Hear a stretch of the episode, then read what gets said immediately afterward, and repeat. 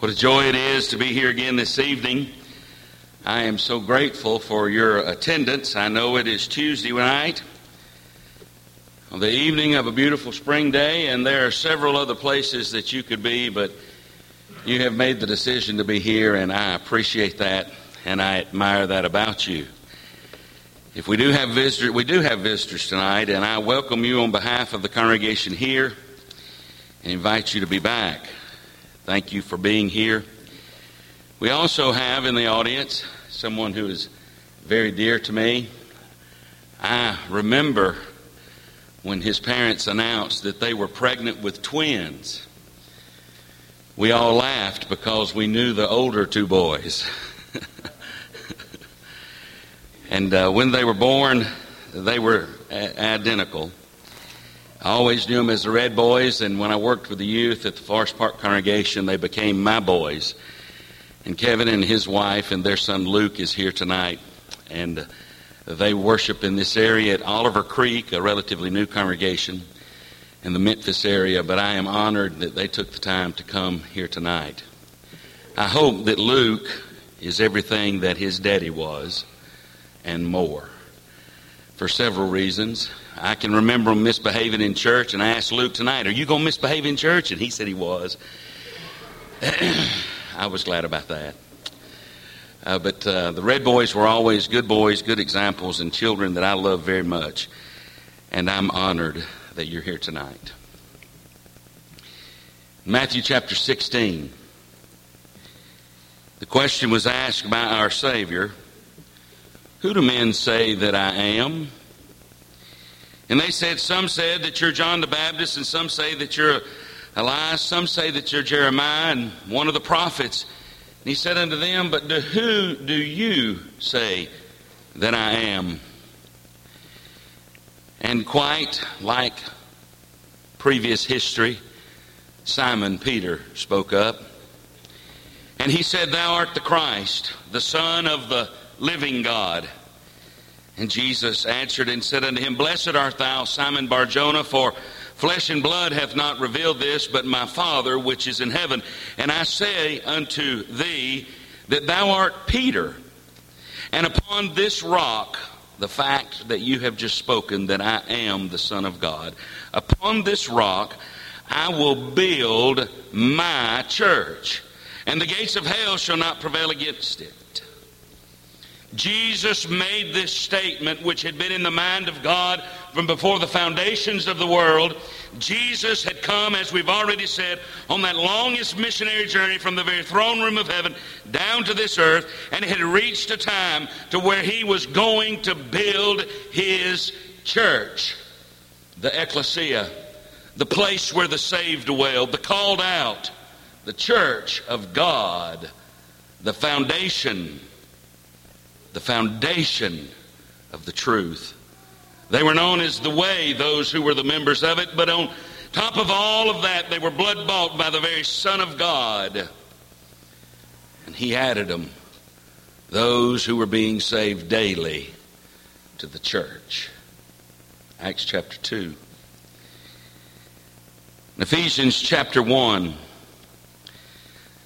Brother Paul there beginning to explain to them where they were in Christ and what it meant to be in Christ. I love the book of Ephesians. I wish we had time to study it in its completeness. The first three chapters are that of doctrine, the last three chapters are that of practical living. If it was the only epistle we had, we would have that which is sufficient to live a life in Christ, to meet the standards in which God has laid out for us. We know more about this congregation at Ephesus than we know of any other congregation in the first century. We know its beginnings. We know where it was in the middle. We know her shepherds. We also know that as she aged that she had problems with knowing and remembering her priorities. But Brother Paul said in Ephesians chapter 1, Blessed be the God and Father of our Lord Jesus Christ, who hath blessed us, who has blessed us with all spiritual blessings in heavenly places. He then goes on and he says, He has chosen us in Him before the foundations of the world, that we should be holy and without blame, and before Him in love. He then goes and he talks about this place where we are in Christ at the end of this chapter, as man has divided it. In verse number 22, he says he put all things under his feet and gave him to be head over all things to the church. Notice the definite article, the church. You'll see that definite article again, and I will build my church. You'll see it singular, definitive, more than one time that Jesus said, I will build my church, a church, not, not a church, but the church. In verse 23, which is his body, the fullness of him that filleth all in all. John, who received the revelation of Jesus Christ on the Isle of Patmos, talked about the church, named her as the bride, identified himself as the bridegroom. He says one day that he'll deliver that bride to the Father, that being the church. Brothers and sisters, friends, neighbors, I present to you tonight that the church that Jesus built is the greatest institution that eternity has ever seen. It far outweighs the importance of the home, and I am an advocate of the home. And I believe that we ought to strive to have a home such as God laid out in His Holy Writ. I believe that we need men who will be men and women who will be women and understand their God given role in the home from which they came and which is the one that they live in currently. I believe we need men to be fathers and women to be mothers, children to be children, grandparents to be grandparents, uncles to be uncles, aunts to be aunts. And we need to understand that and we need to fulfill that role. And the home is where the church is perpetuated, but it stands in the shadows of the greatest institution in all of eternity, the church, the body of Christ. I believe in this great nation in which we live in. I believe we ought to hit our knees more frequently than we do and pray that the great God of heaven will continue to bless America. And if we're ever going to see change come in our country, it's going to have to begin with us, those who fear God and know God. And I believe in this country. I'm thankful that God saw fit to plant me in this time of history to where I could live in the United States of America, where we could come to worship to where we can go to work, to where we can make a living, to where we can raise a family without fear of persecution from our government. And I believe as the world stands today that this is, without doubt, the greatest country on the face of this planet, but it stands in the shadow of the church that Jesus built, that was in the mind of God from eternity. I'm proud to be from the great state of Georgia. I hope that was an amen. I am a purebred Georgian. I've lived in the same 20 mile radius all my life. My daddy's people are from Henry County, Georgia, where I live now. My child is a seventh generation. I eat a tablespoon of Henry County dirt every day just because I like it. And I'm proud to be from the great state of Georgia. I've been blessed and honored in ways that I never dreamed possible in Henry County. The shock of my life as a citizen of that county came to me in about three years ago when I was named Citizen of the Year. And what a great honor it was for me to receive that. And as much as I love Georgia, and as much as I love Henry County, its greatness wanes in the shadow of the church that Jesus built that was in the mind of God from eternity. And you and I have the privilege to be a part of that great eternal institution, the church. We've been looking at tonight involvement. Involvement, or this week, involvement for the sake or for Jesus' sake. Sunday night we looked at involvement for my sake. Monday night we looked at involvement for the lost sake, and tonight we're going to look at being involved for the church's sake. Brothers and sisters, this institution that you and I know and enjoy that will go on through the portals of eternity, that death itself will not step, stop, Jesus promised us, is the greatest, valuable, most wonderful ent- entity that we have in this world. And we need to love it to the point that we'll lay our life down for it. We need to love it to the point that we will sacrifice all that God has blessed us with to see her grow and to see her fame become known throughout all this world. Tonight, I want to give you just a few points from my humble observation how we are to involve ourselves in seeing it that the church remains the church of the New Testament and how we are going to perpetuate her borders throughout this world in which we live. I'm not asking you if you would like to take notes. I'm going to give you seven quick points. I know you just said, uh, yeah, seven quick points.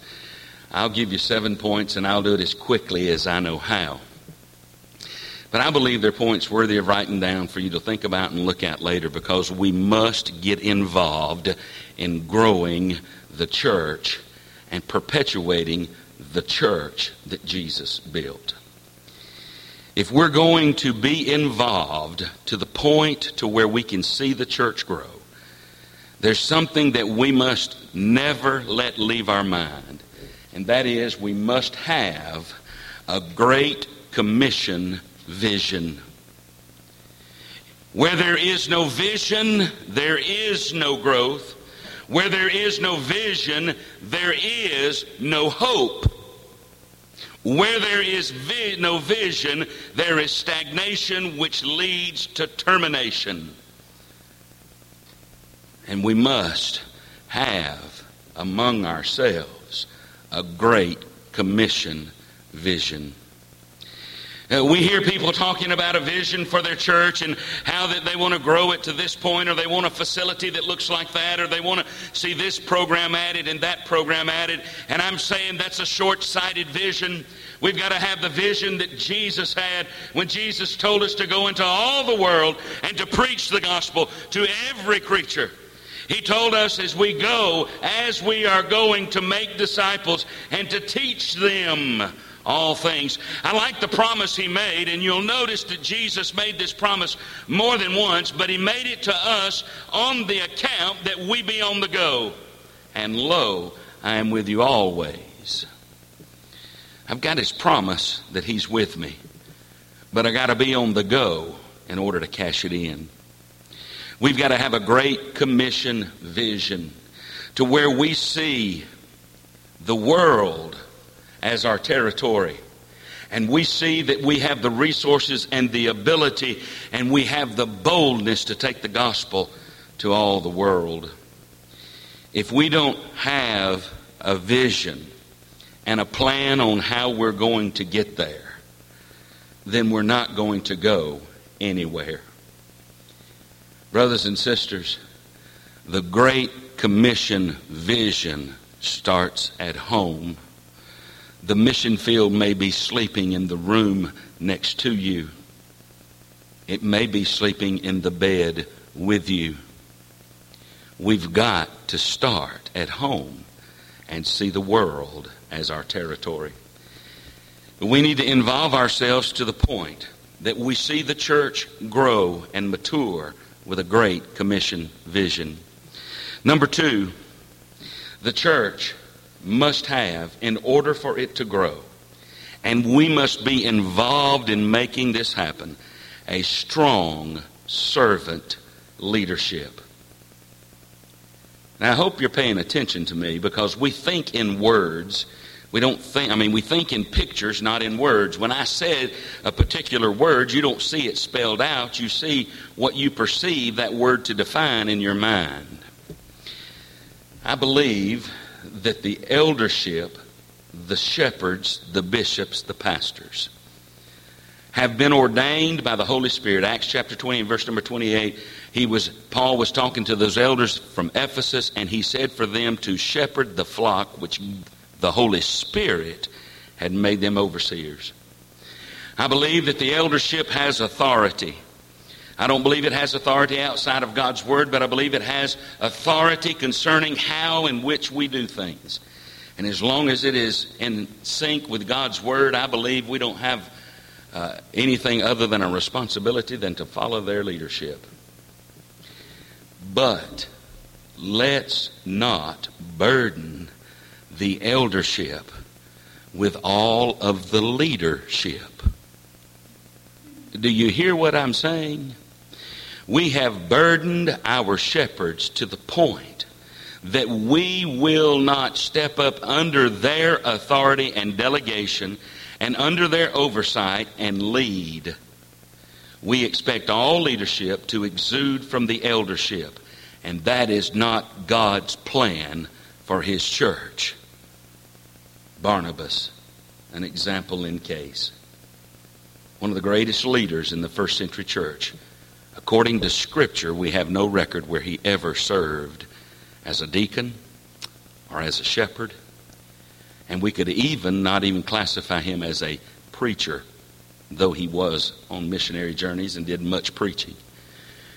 I hope you're beginning to see the point that we've all got to take advantage of our ability to lead, and we're all leaders in some shape, form, or fashion. You have an influence that never dies. You have an influence that will either be for good or for bad. You all have ability in some shape, form, or fashion to lead.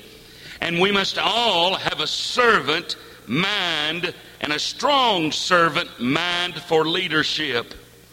We need leaders who know where they're going leaders who have vision. And you know, it takes leadership to be a part of the fellowship. Do you hear what I'm saying?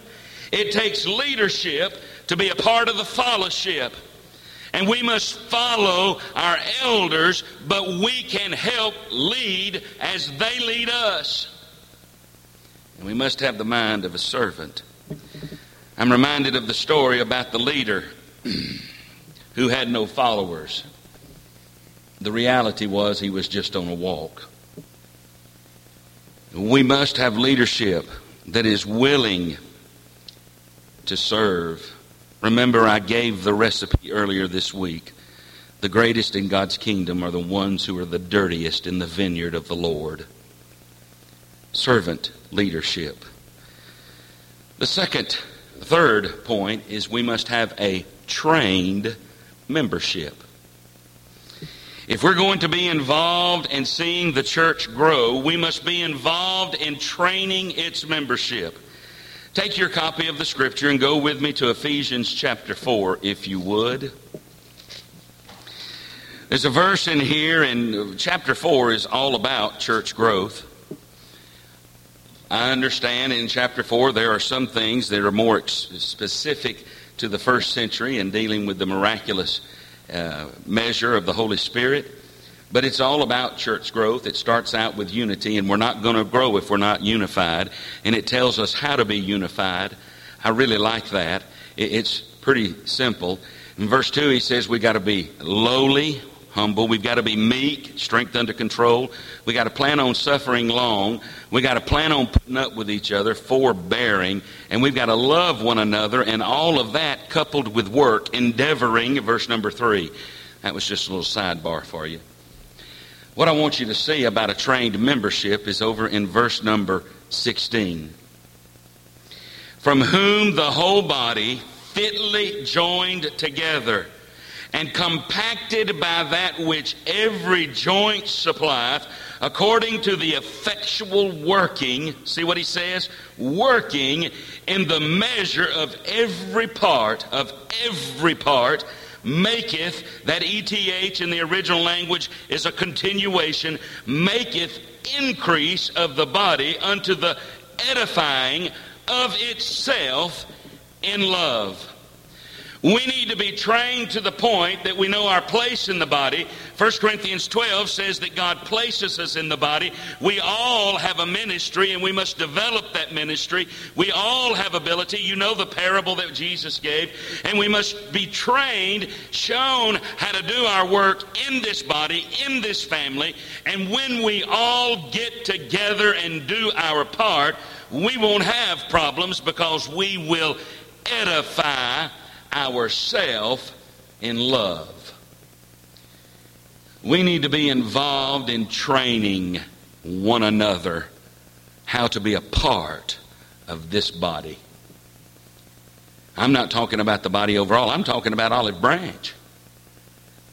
You, you see, uh, there's no greater authority given to the autonomous congregation There's no other authority under heaven given to God's people other than in a congregation that is autonomous. Oh, we work together. We have uh, sister congregations. Uh, we love one another. You've had support from congregations tonight around the area, but yet the work of the church is carried out in the individual congregation, and that's the only place it has authority. And brothers and sisters, we better get busy training our congregation how to perpetuate itself in in love through edification.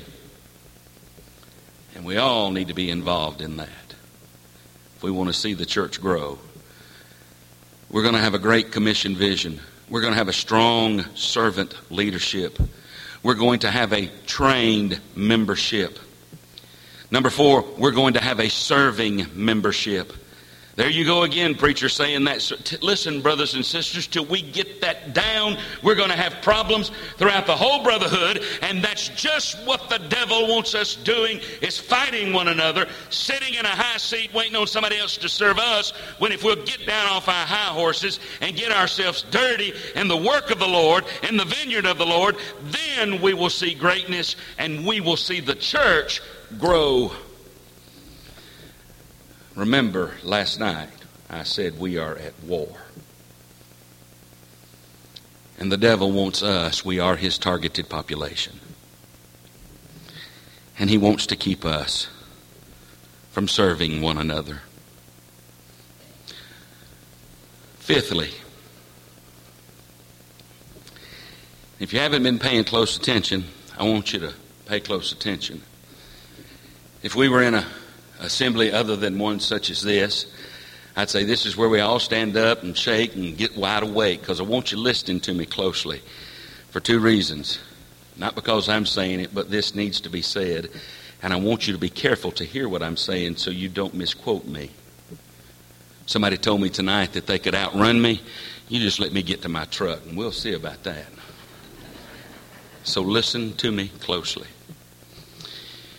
We must involve ourselves for the church's sake in growing her. And we're going to do that through the Great Commission vision, through a strong servant leadership, through a trained membership, through a serving membership, and number five, through an uplifting and inspiring worship.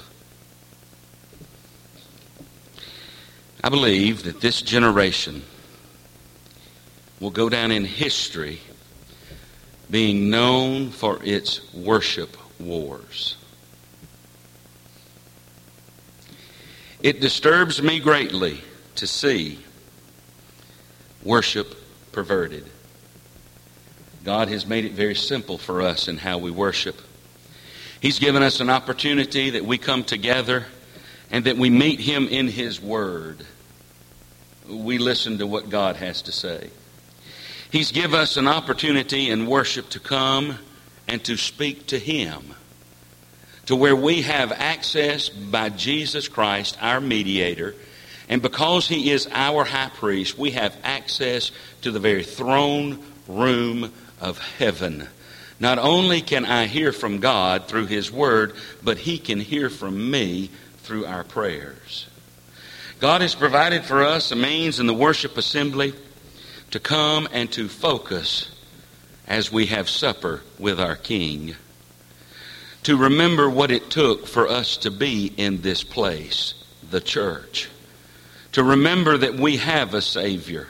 And that when we entered into that watery grave of baptism, we didn't make a, co- a promise, we made a covenant that we would keep till we left this old world.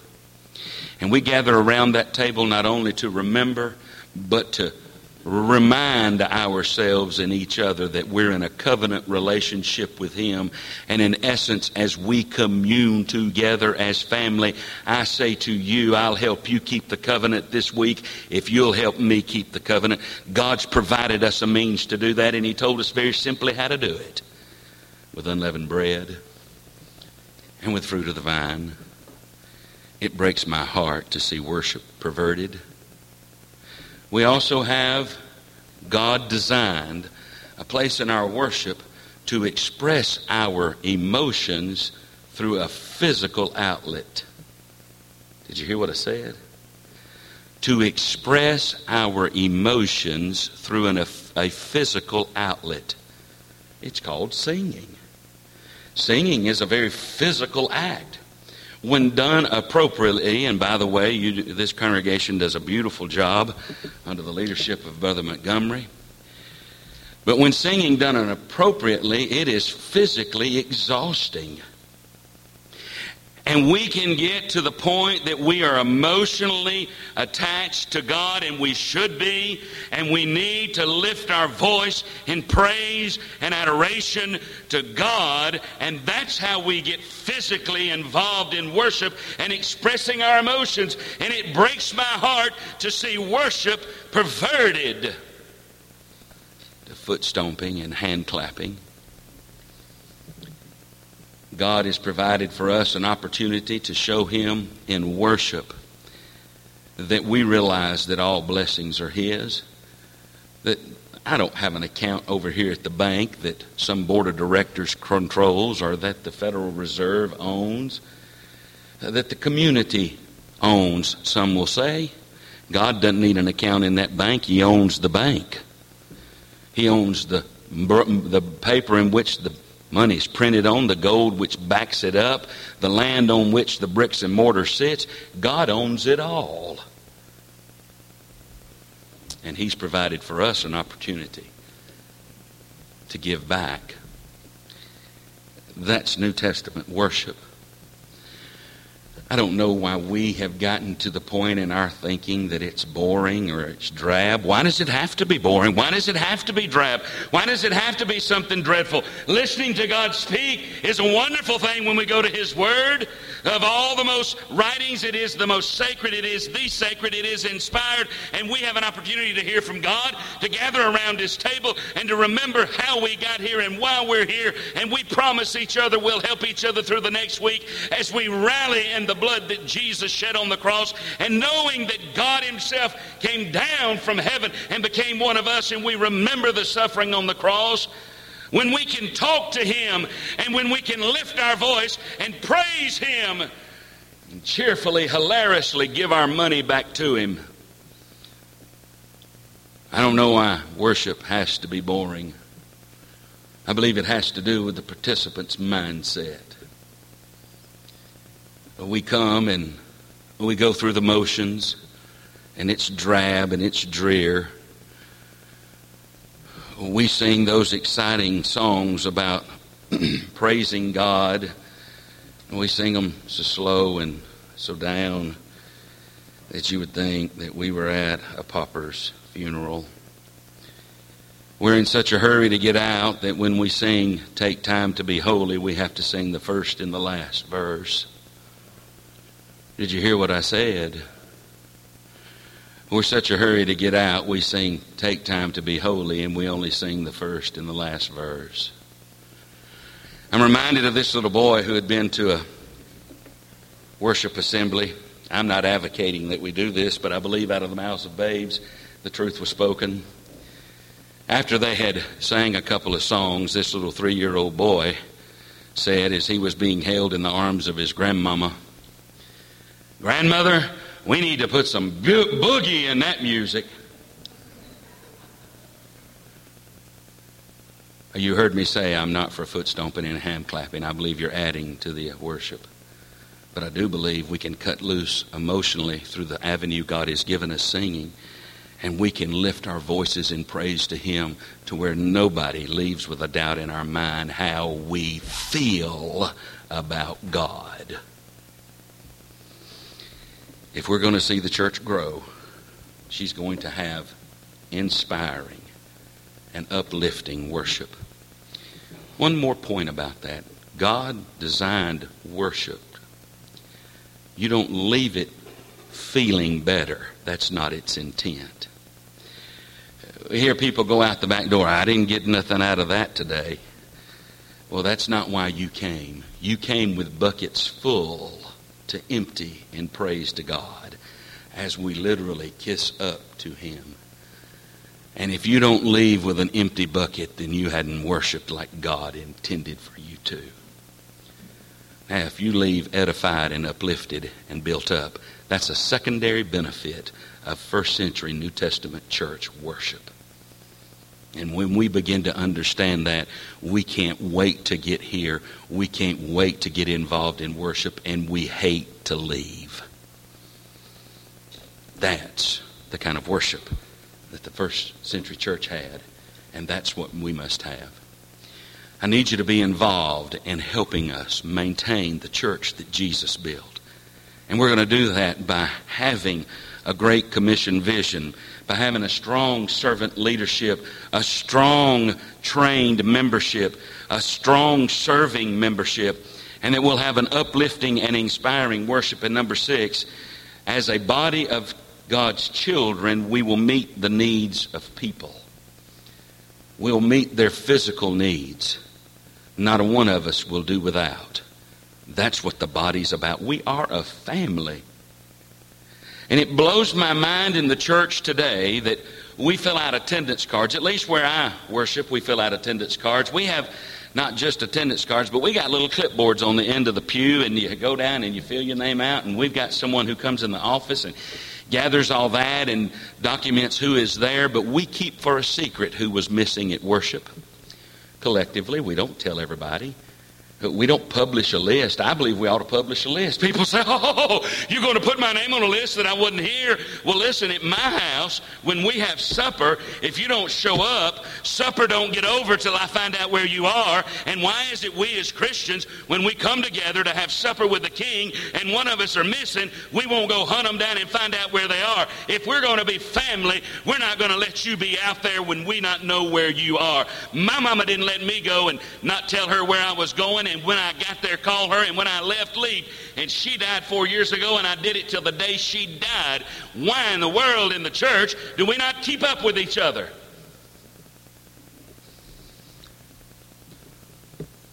Now, that's for those who are in the keeping up business. Those of you who are in the running business, listen to me. You need to let your brothers and sisters know where you are. They care. If you've got a need and we don't know about it, how can we help you meet it? We're not mind readers. Now, I know some of you think we know it all, but we don't. Well, they should have known. I've missed two times and nobody's come to see me. Well, maybe they should have already called, but you know what? Call them and let them know. Knock the chip off your shoulder and start acting like a grown up. We need to meet the needs of one another physically and spiritually. In this, we need a place to belong. Jesus said, Come unto me, all ye that labor and are heavy laden. Matthew chapter 11. You know it. He says, I'll give you rest. Well, where are you going to get that from, Jesus? In the church. And we need to help you meet your needs spiritually, your spiritual needs. When you're strong and I'm weak, that's when we need each other. I've got a sister at Fayetteville that I love so dearly. Uh, she's old enough to be my mother, and that's a compliment. And we have a deal.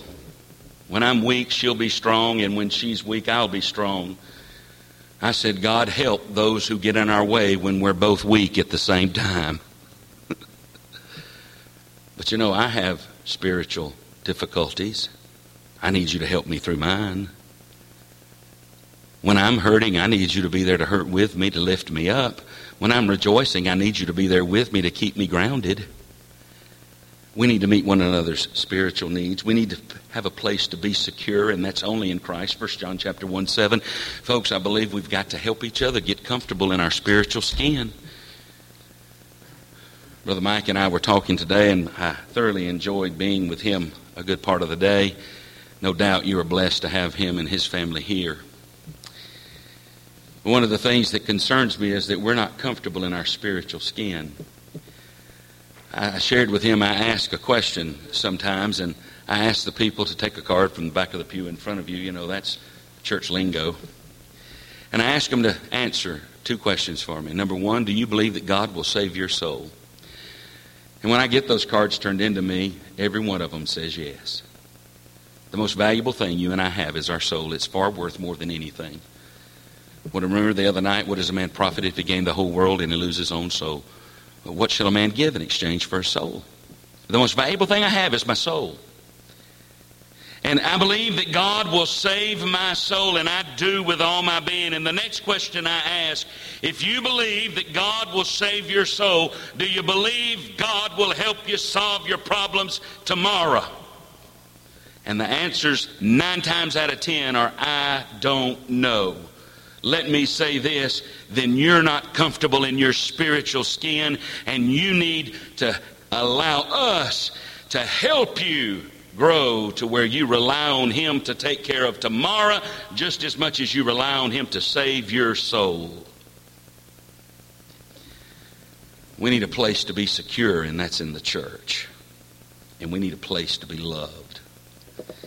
It wears me out that most of us who are preachers, who perform wedding ceremonies, the only time we read 1 Corinthians 13 is at a wedding. And if it's ever out of context, it's there. The church at Corinth had some major issues. If you don't believe, start in chapter 1. You'll see that they were divided. Go to chapter 3. You'll see that they were carnal. Go to chapter 5. You'll see that they were harboring a fornicator and an adulterer. Go to chapter 6. You'll see that they were fighting one another like cats and dogs. Go to chapter 8, and they were arguing over what kind of meat they should eat. Back up to chapter 7, and they didn't have a clue about marriage and divorce and remarriage and how to handle all those situations. Jump over to chapter 10. You'll see the problems that they were facing with temptation.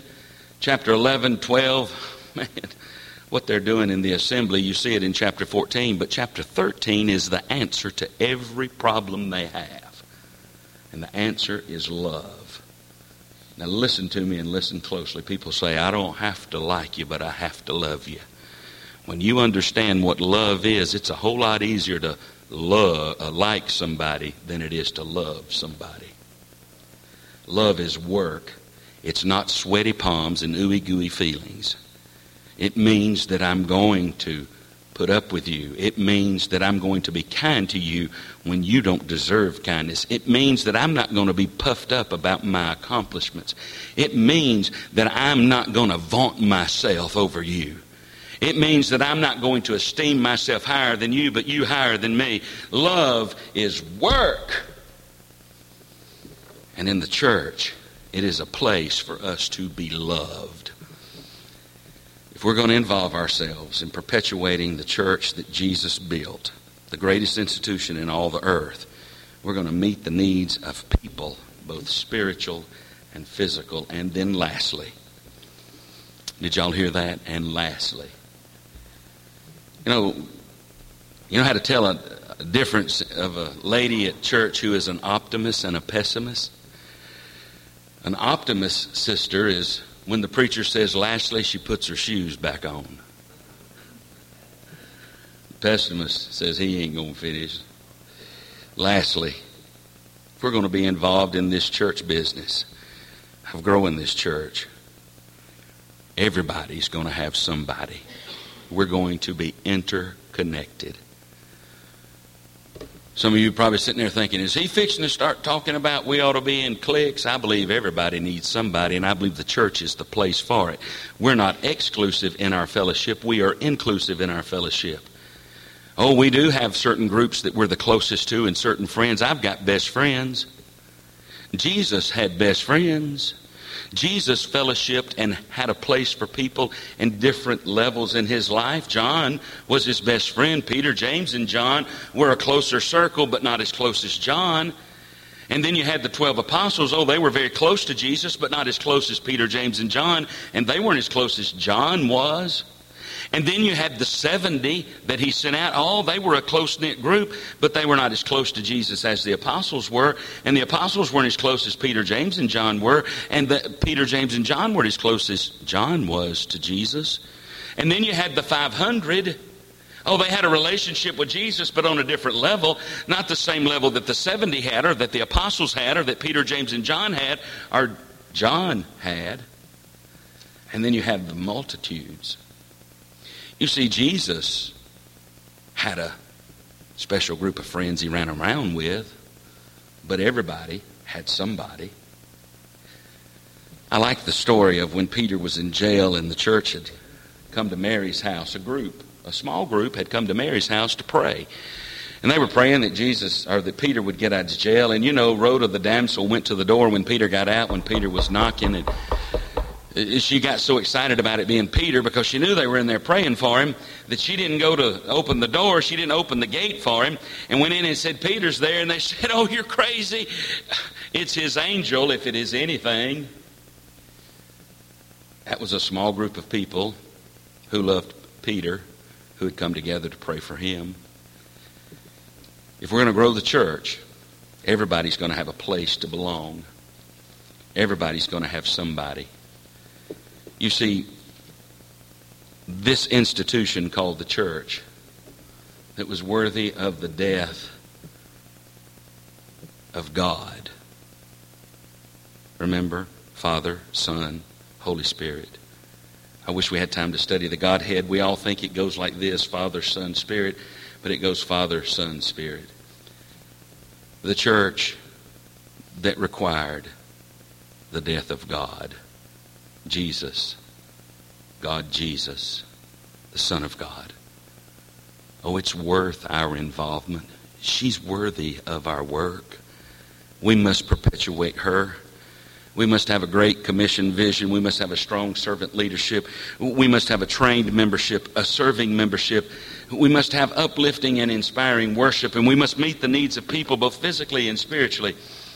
And we must see to it that everybody has somebody. I don't know about you, but I know for me that if Jesus loved it enough to die for it, surely I can love her enough to work for her. If you're here tonight and you're not a part of the body of Christ, you can become, and I've shared with you how to do that. Believe that Jesus is the Son of God. Repent of your sins. That means you come out of the sin living business into the life living business. You have a change of attitude, which brings on a change of action. It's almost like we do a 180 degree turn. We say to the flesh that I'm going to sacrifice you and I'm not going to allow you to sit on the throne of my life. I'm going to allow Jesus. That's repentance make the confession. You'll stand before this audience tonight and say, I believe that Jesus is the Son of God. Not only will you do that in this arena, but you will also do it every day in your life. You'll confess Jesus by the way you live, and people will know that He's Lord of your life. You'll be immersed in water. There you'll meet the blood that Jesus shed when you obey that form of doctrine. Romans chapter 6. That doctrine being the gospel, 1 Corinthians chapter 5, the death, chapter 15, verses 1 through 5, the death, burial, and resurrection of Jesus you will obey that form in baptism. We will bury you in water and you will be brought up a new creature, having met the blood of Jesus, Revelation 1 5, that washes away your sins. If you're here tonight and you're a Christian and you've turned your back on God, come home. I don't know how to say it any plainer. If I knew your name, I'd call your name and say, Come home. I believe, and I believe I can demonstrate it from Scripture, that time goes on because God's waiting on His stray children to come back. Remember what Peter said to the persecuted church. He said that He's not slack concerning His promises. He says that you can count on it. He's not willing that any should perish, but all, all will come.